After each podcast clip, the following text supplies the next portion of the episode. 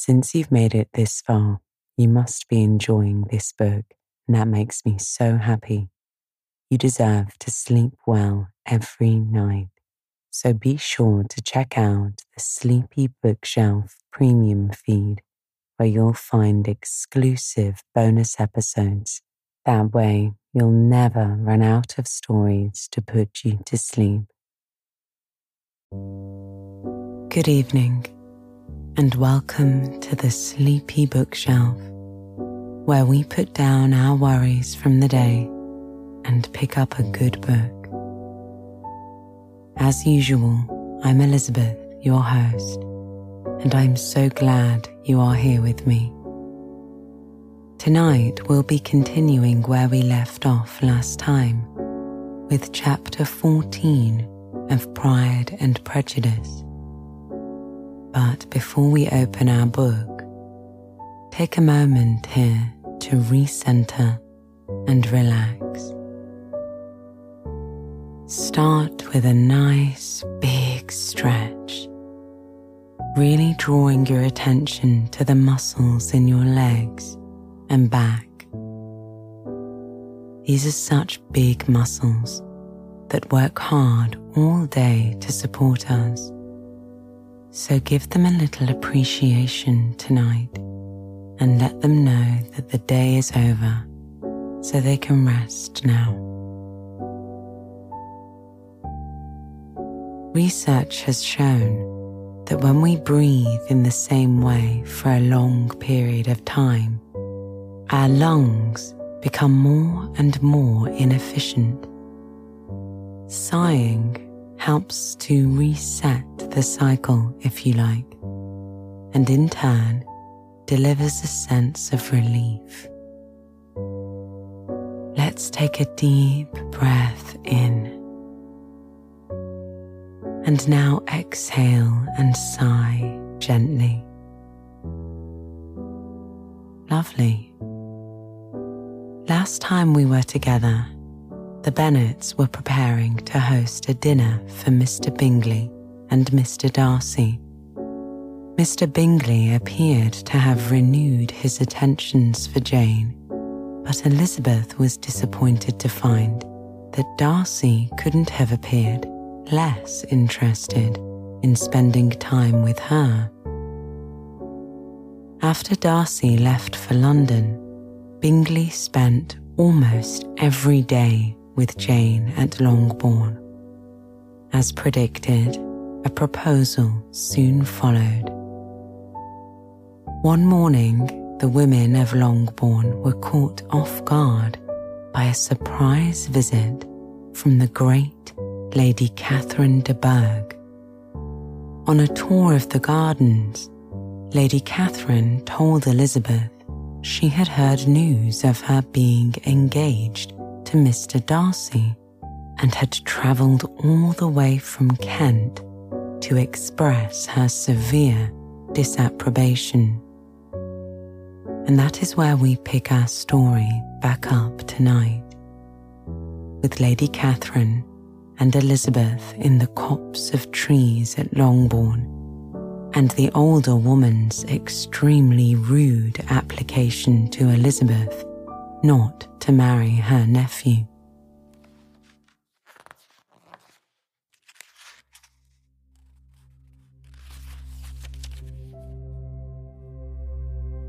Chapter 14 continued.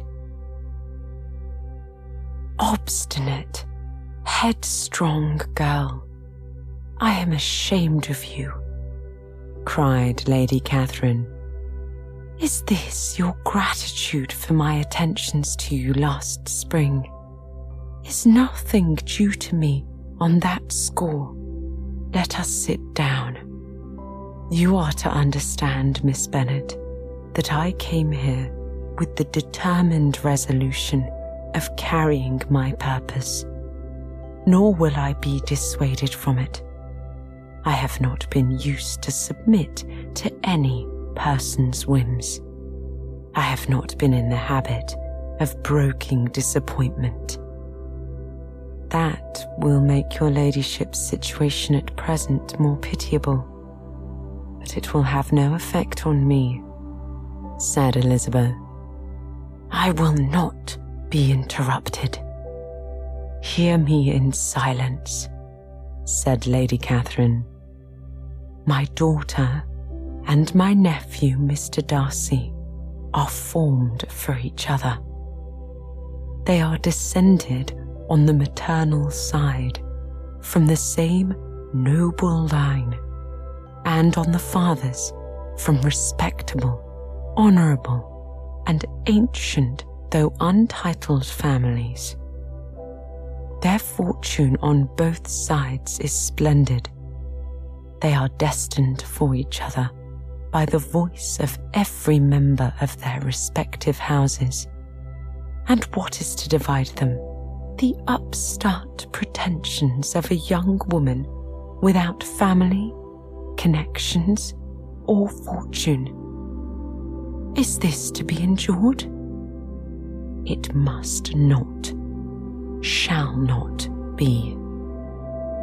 If you were sensible of your own good, you would not wish to quit the sphere in which you have been brought up.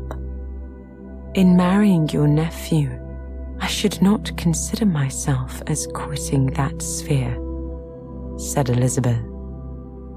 He is a gentleman.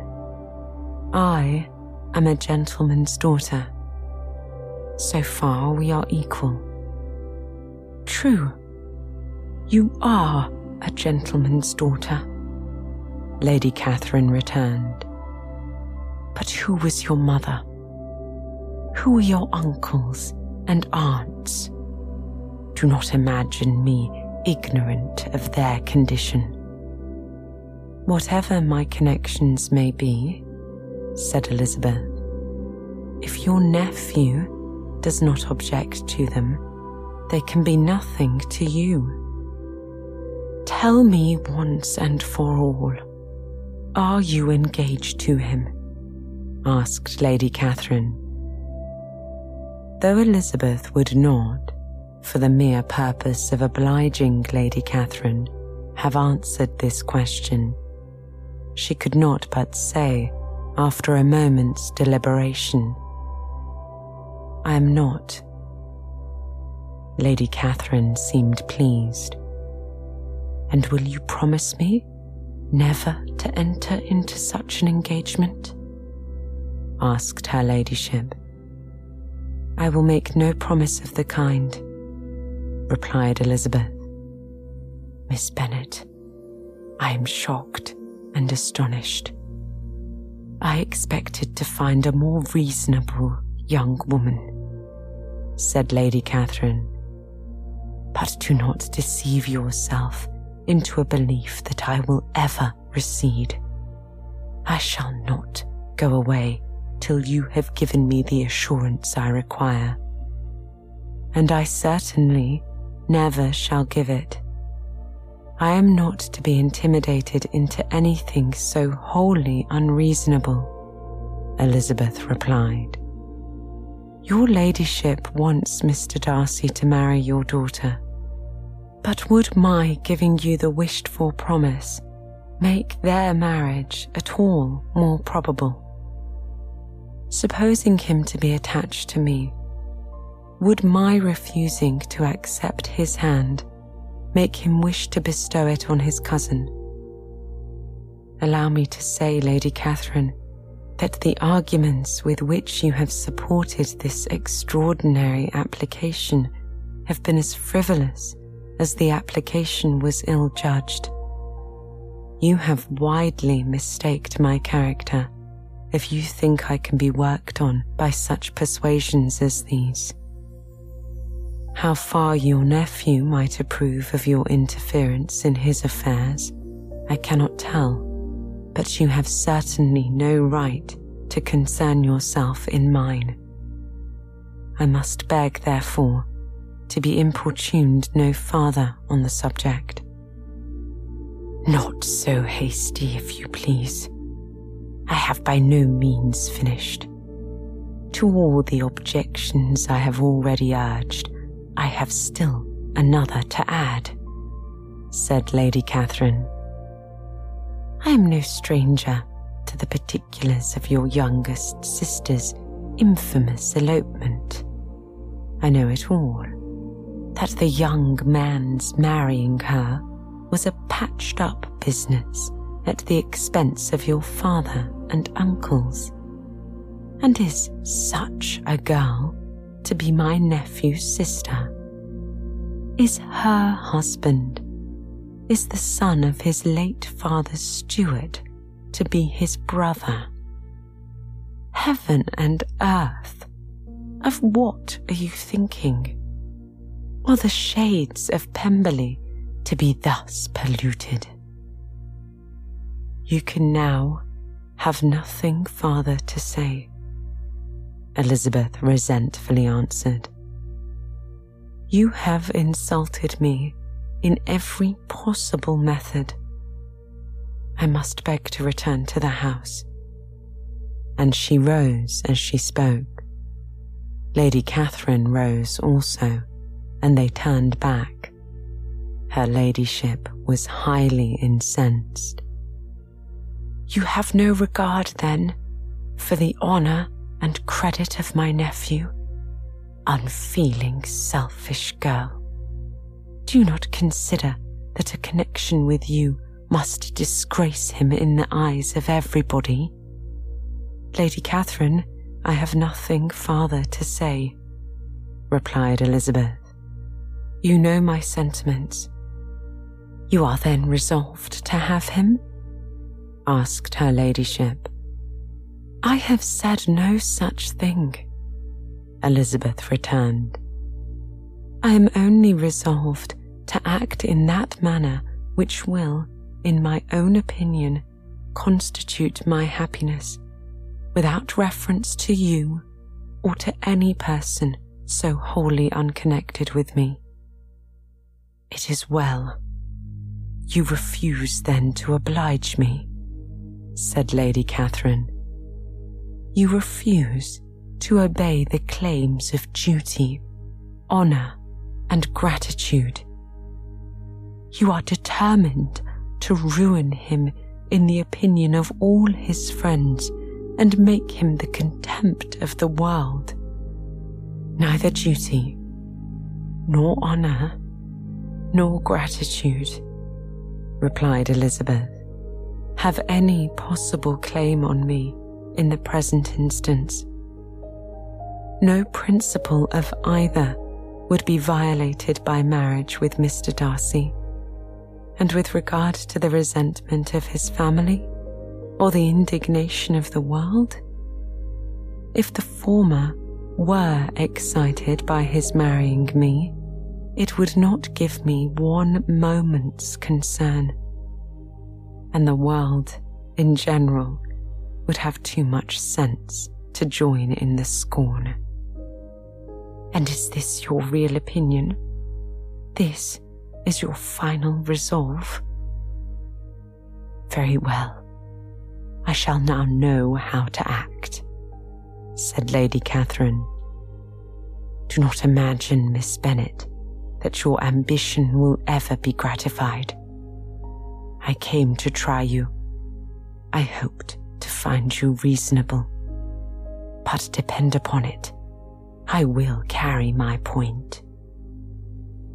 In this manner, Lady Catherine talked on till they were at the door of the carriage, when, turning hastily round, she added, I take no leave of you, Miss Bennet.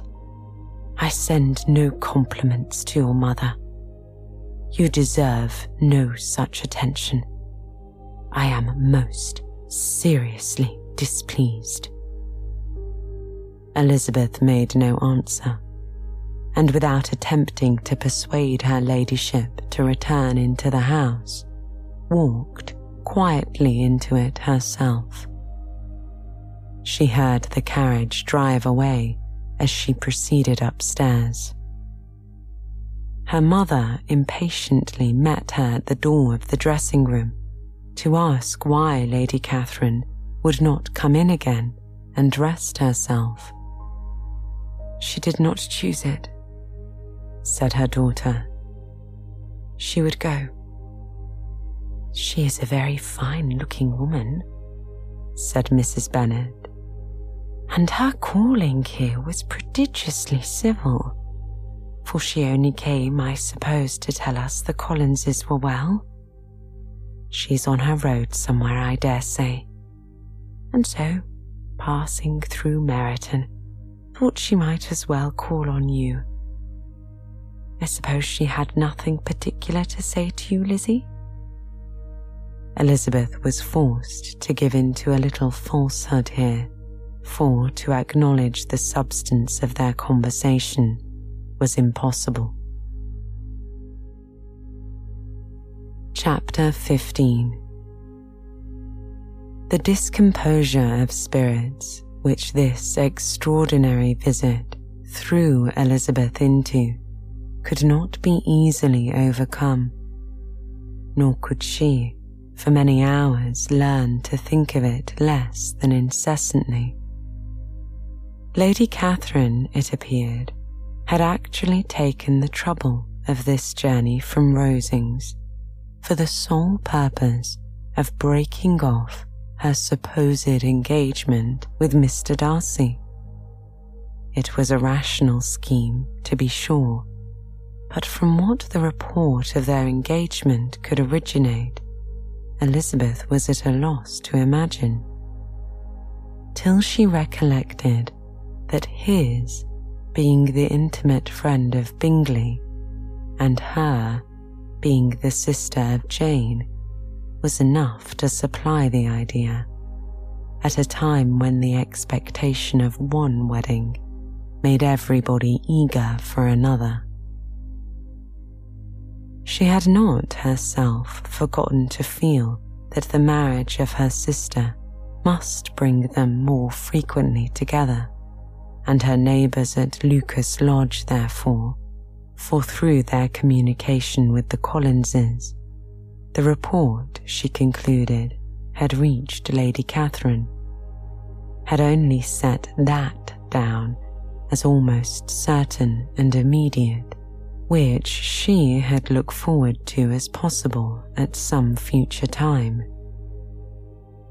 In revolving Lady Catherine's expressions, however, she could not help feeling some uneasiness as to the possible consequence of her persisting in this interference. From what she had said of her resolution to prevent their marriage, it occurred to Elizabeth that she must mediate an application to her nephew, and how he might take a similar representation of the evils attached to a connection with her she dared not pronounce. She knew not the exact degree of his affection for his aunt, or his dependence on her judgment, but it was natural to suppose that he thought much higher of her ladyship than she could do. And it was certain that in enumerating the miseries of a marriage with one whose immediate connections were so unequal to his own, his aunt would address him on his weakest side.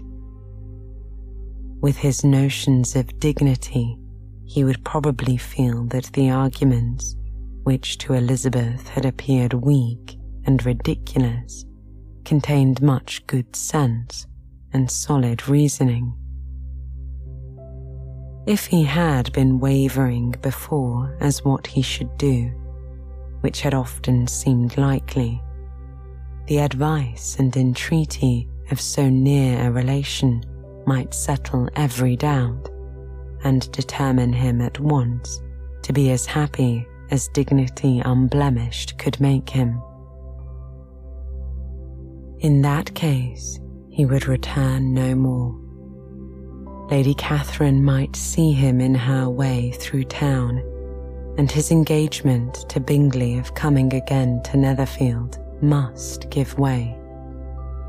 If therefore an excuse for not keeping his promise should come to his friend within a few days, she thought, I shall know how to understand it, I shall then give over every expectation, every wish of his constancy. If he is satisfied with only regretting me when he might have obtained my affections and hand, I shall soon cease to regret him at all.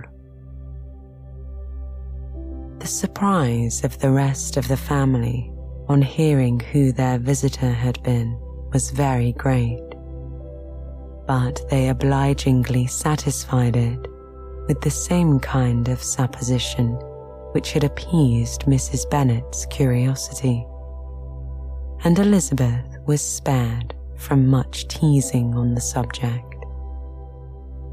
The next morning, as she was going downstairs, she was met by her father, who came out of his library with a letter in his hand. Lizzie, said he, I was going to look for you.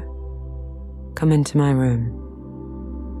She followed him there, and her curiosity to know what he had to tell her was heightened by the supposition of its being, in some manner, connected with the letter he held. It suddenly struck her that it might be from Lady Catherine, and she anticipated with dismay all the consequent explanations. She followed her father to the fireplace, and they both sat down. He then said, I have received a letter this morning that has astonished me exceedingly. As it principally concerns yourself, you ought to know its contents. I did not know before that I had two daughters on the brink of matrimony. Let me congratulate you on a very important conquest. The colour now rushed into Elizabeth's cheeks in the instantaneous conviction of its being a letter from the nephew instead of the aunt. And she was undetermined whether most to be pleased that he had explained himself at all, or offended that his letter was not rather addressed to herself, when her father continued, You look conscious Young ladies have great penetration in such matters as these, but I think I may defy even your insight to discover the name of your admirer. This letter is from Mr. Collins. From Mr. Collins? And what can he have to say? asked Elizabeth. Something very much to the purpose, of course said Mr. Bennet. He begins with congratulations on the approaching nuptials of my eldest daughter, of which it seems he has been told by some of the good natured, gossiping Lucases. I shall not sport you with your impatience by reading what he says on that point.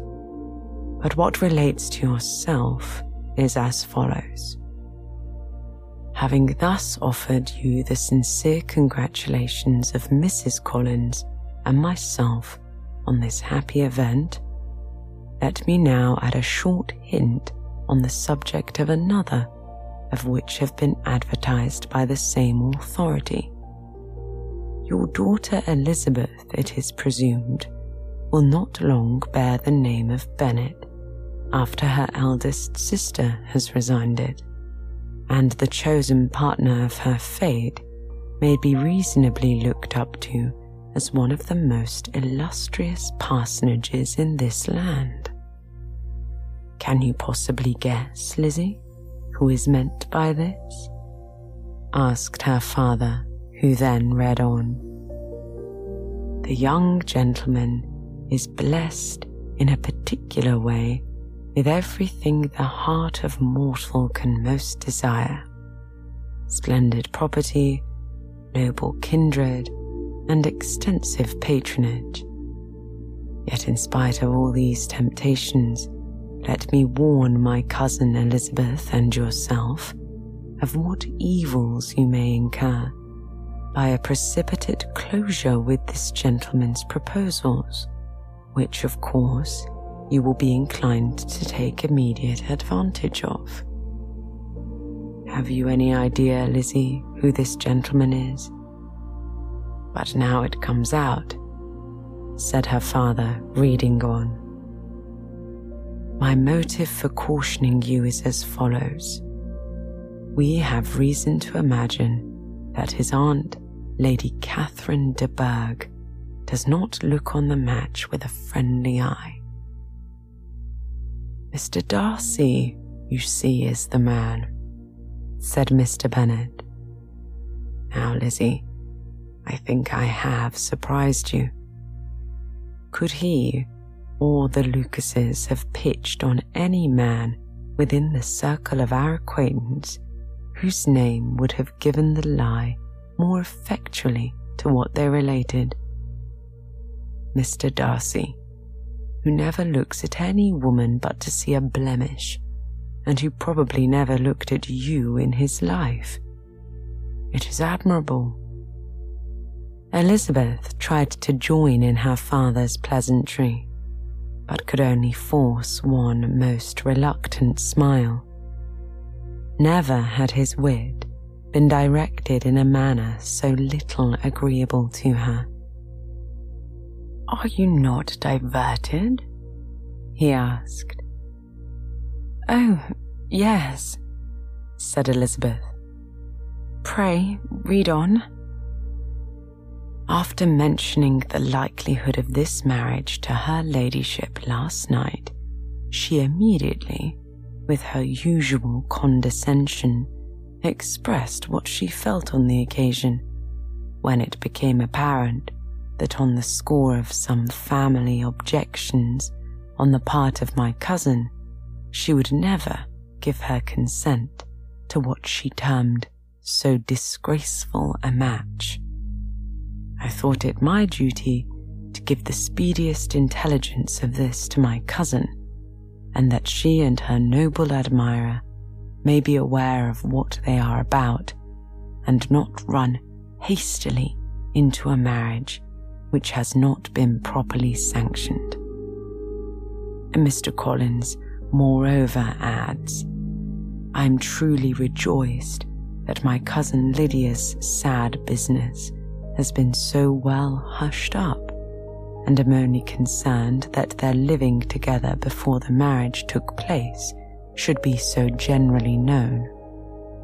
I must not, however, neglect the duties of my station or refrain from declaring my amazement at hearing that you received the young couple into your house as soon as they were married. It was an engagement of vice, and had I been the rector of Longbourn, I should very strenuously have opposed it. You ought certainly to forgive them, but never admit them in your sight or allow their names to be mentioned in your hearing. That is his notion of forgiveness, said Mr. Bennet. The rest of his letter is only about his dear Charlotte's situation and his expected and his expectation of a young olive branch. But, Lizzie, you look as if you did not enjoy it. You are not going to pretend to be affronted at an idle report, I hope. For what do we live but to make sport for our neighbours and laugh at them in our turn? Oh, said Elizabeth, I am excessively diverted. But it is so strange. Yes, that is what makes it amusing, said her father. Had they fixed on any other man, it would have been nothing. But his perfect indifference and your pointed dislike make it so delightfully absurd. Much as I abominate writing, I would not give up Mr. Collins's correspondence for any consideration. Nay, when I read a letter of his, I cannot help giving him the preference, even over Wickham. Much as I value the impudence and hypocrisy of my son in law. And pray, Lizzie, what said Lady Catherine about this report? Did she call to refuse her consent?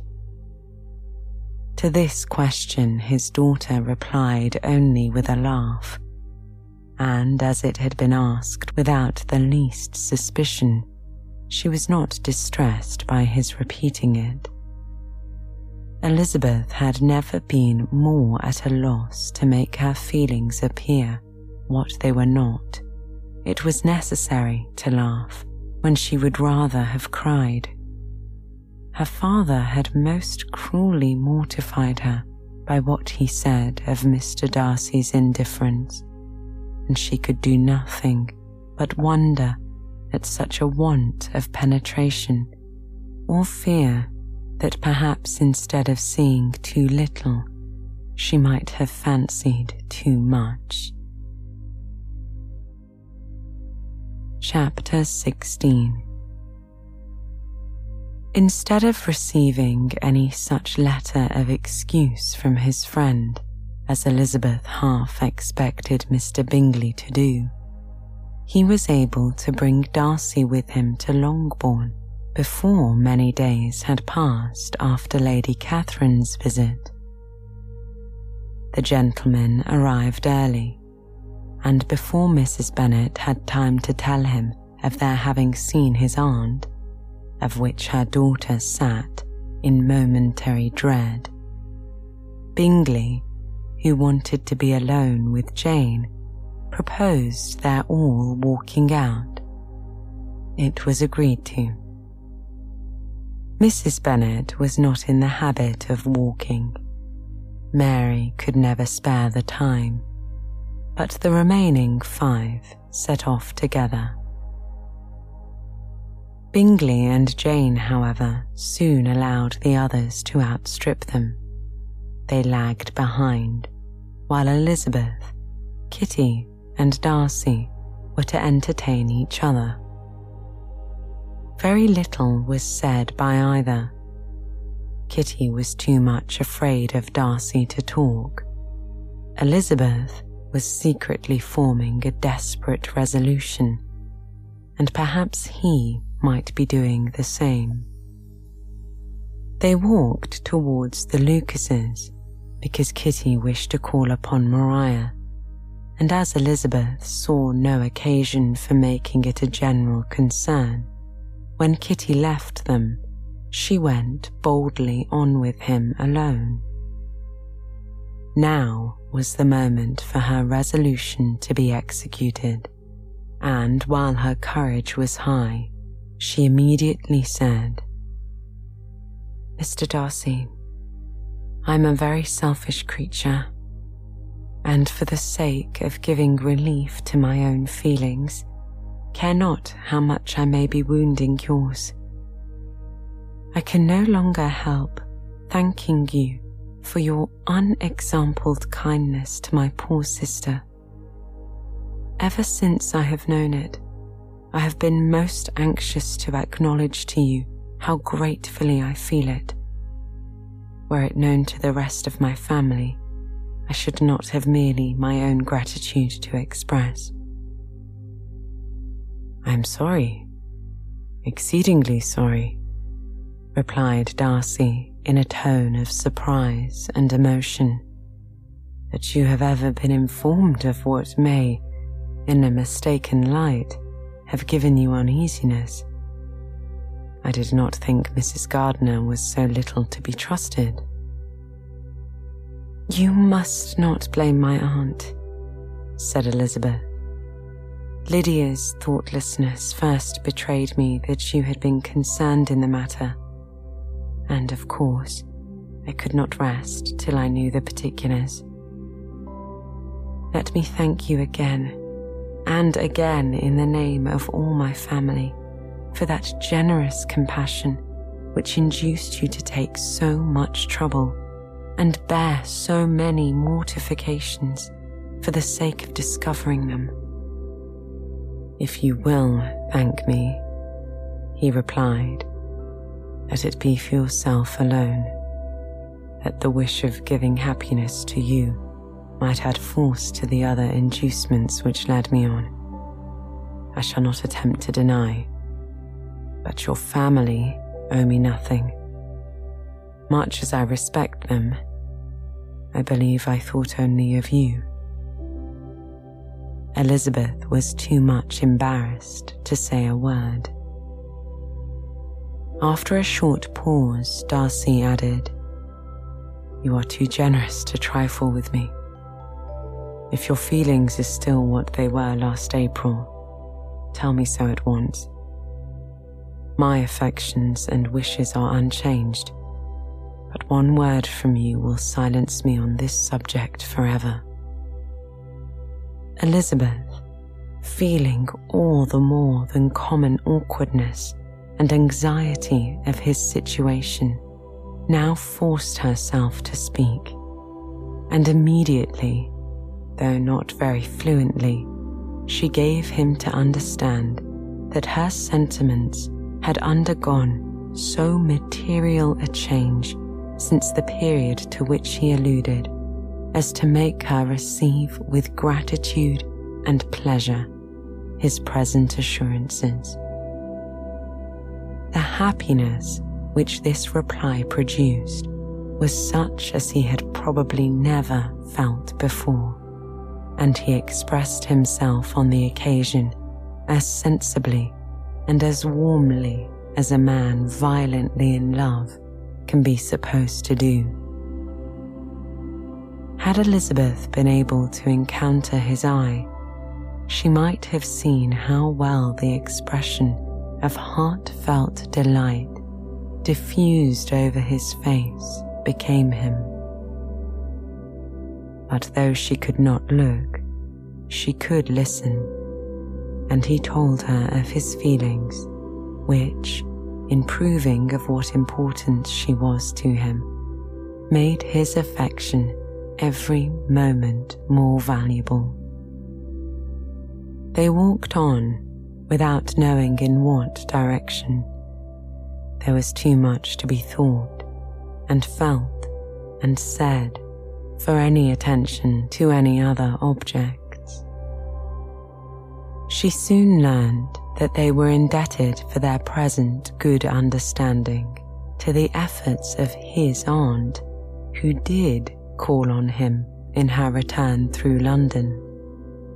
And there she related her journey to Longbourn, its motive, and the substance of her conversation with Elizabeth, dwelling emphatically on every expression of the latter, which, in her ladyship's apprehension, peculiarly denoted her perverseness and assurance in the belief that such a relation must assist her endeavours to obtain that promise from her nephew which Elizabeth had refused to give. But, unluckily for her ladyship, its effect had been exactly the opposite. It taught me to hope, said he, as I had scarcely ever allowed myself to hope before. I knew enough of your disposition to be certain that had you been absolutely, irrevocably decided against me, you would have acknowledged it to Lady Catherine, frankly and openly. Elizabeth blushed and laughed as she replied, Yes, you know enough of my frankness to believe me capable of that. After abusing you so abominably to your face, I could have no scruple in abusing you to all your relations. Well, what did you say of me that I did not deserve? said Darcy. For though your accusations were ill founded, formed on mistaken premises, my behavior to you at the time had merited the severest reproof. It was unpardonable. I cannot think of it without abhorrence. We will not quarrel for the greater share of blame annexed to that evening, said Elizabeth. The conduct of neither, if strictly examined, will be irreproachable. But since then, we have both, I hope, improved in civility. I cannot be so easily reconciled to myself the recollection of what I then said, of my conduct, my manners, my expressions during the whole of it, is now and has been many months inexpressibly painful to me, said Darcy. Your reproof, so well applied, I shall never forget. Had you behaved in a more gentlemanlike manner, those were your words. You know not that you can scarcely conceive how they have tortured me, though it was some time, I confess, before I was reasonable enough to allow their justice. I was certainly very far from expecting them to make so strong an impression, said Elizabeth. I had not the smallest idea of their ever being felt in such a way. I can easily believe it, replied Darcy. You thought me then devoid of every proper feeling. I'm sure you did. The turn of your countenance I shall never forget, as you said that I could not have addressed you in any possible way that would induce you to accept me. Oh, do not repeat what I then said, Elizabeth replied. These recollections will not do at all. I assure you that I have been most heartily ashamed of it. Darcy mentioned his letter. Did it, said he, did it soon make you think better of me? Did you, on reading it, give any credit to its contents? She explained what its effect on her had been, and how gradually all her former prejudices had been removed.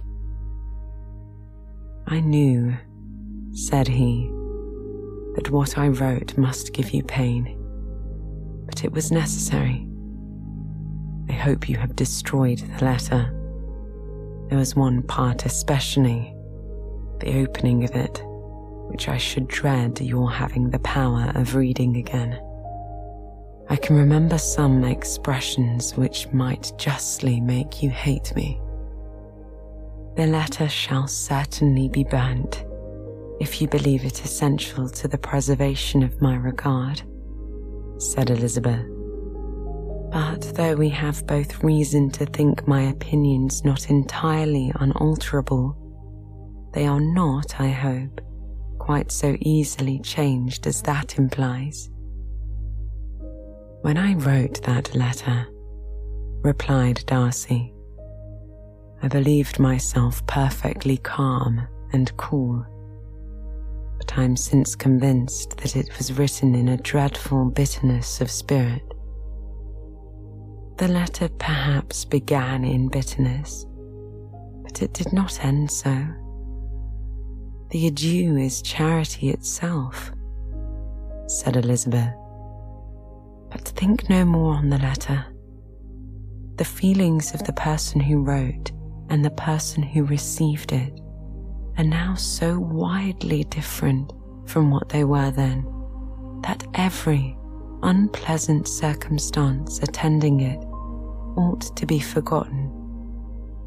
You must learn some of my philosophy Think only of the past, as its remembrance gives you pleasure. I cannot give you credit for any philosophy of the kind, said Darcy.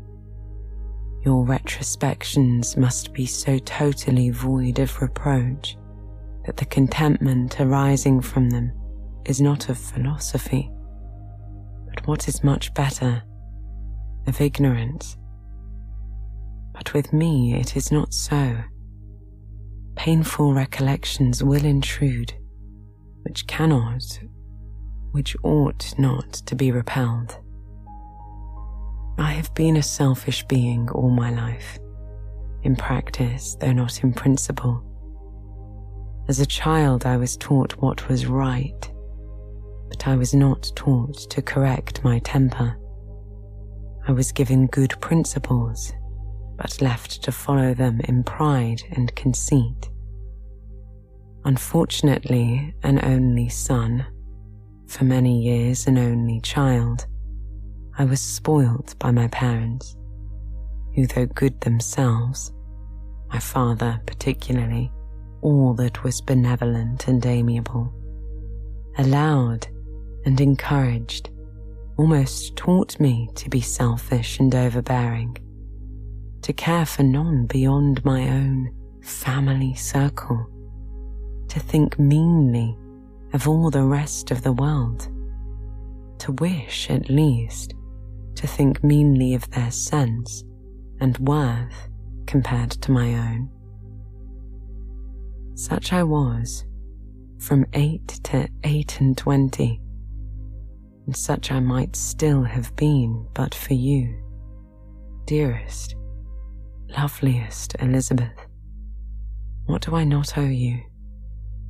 You taught me a lesson hard indeed at first, but most advantageous. By you, I was properly humbled. I came to you without a doubt of my reception. You showed me how insufficient were all my pretensions to please a woman worthy of being pleased.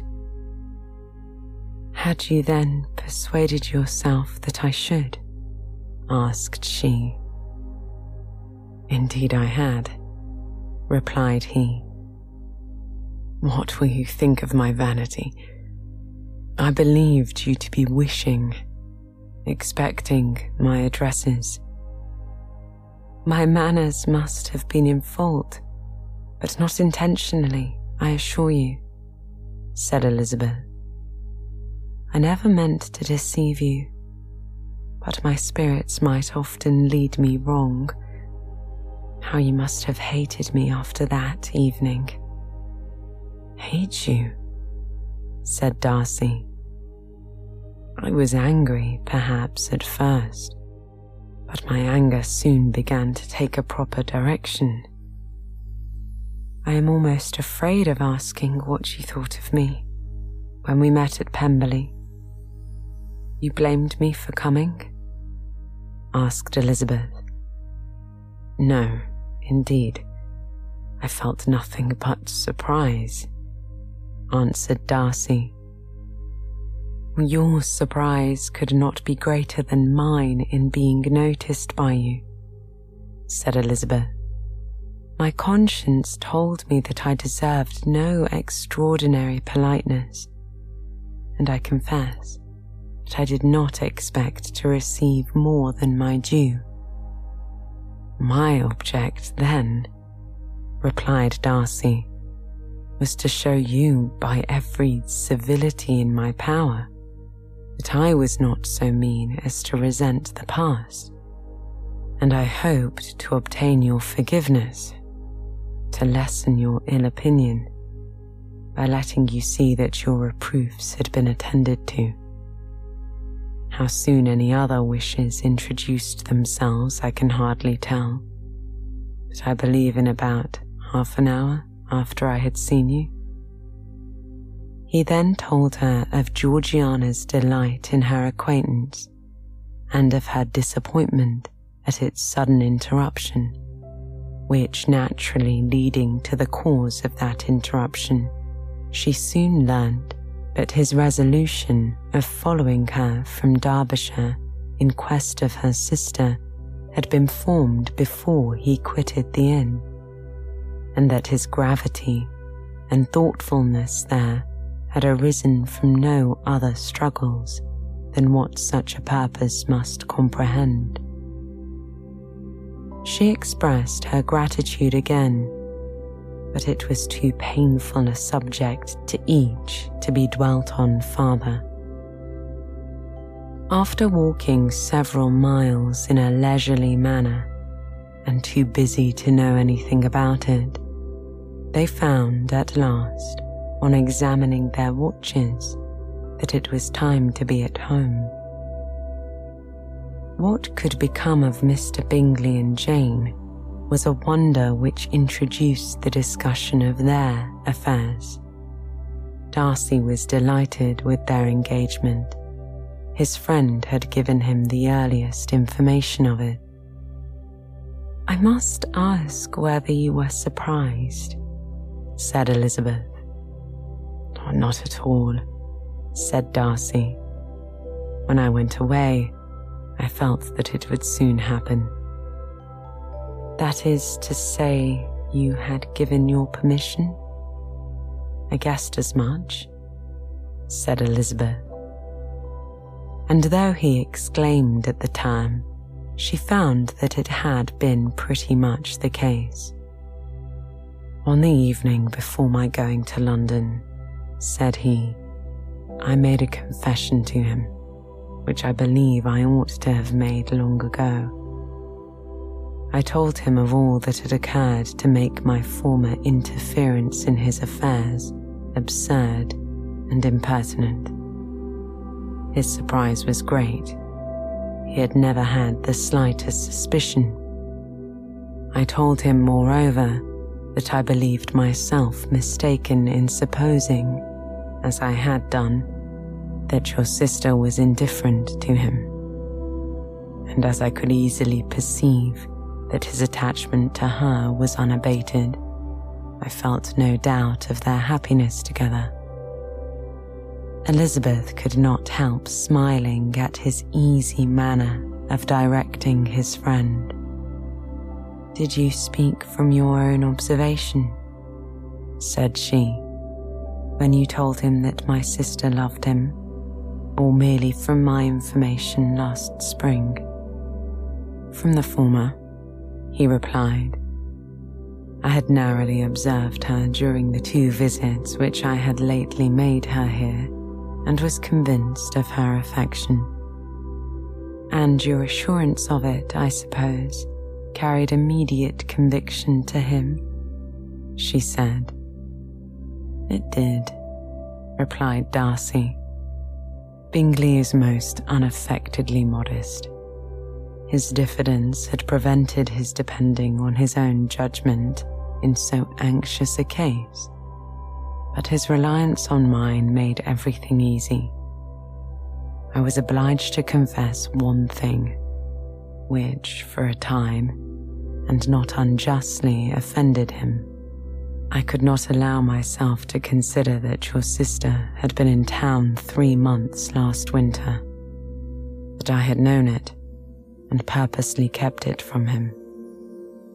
He was angry, but his anger, I am persuaded, lasted no longer than he remained in any doubt of your sister's sentiments. He has heartily forgiven me now. Elizabeth longed to observe that Mr. Bingley had been a most delightful friend, so easily guided that his worth was invaluable. But she checked herself she remembered that Darcy had yet to learn to be laughed at, and it was rather too early to begin. In anticipating the happiness of Bingley, which, of course, was to be inferior only to his own, Darcy continued the conversation till they reached the house. In the hall, they parted.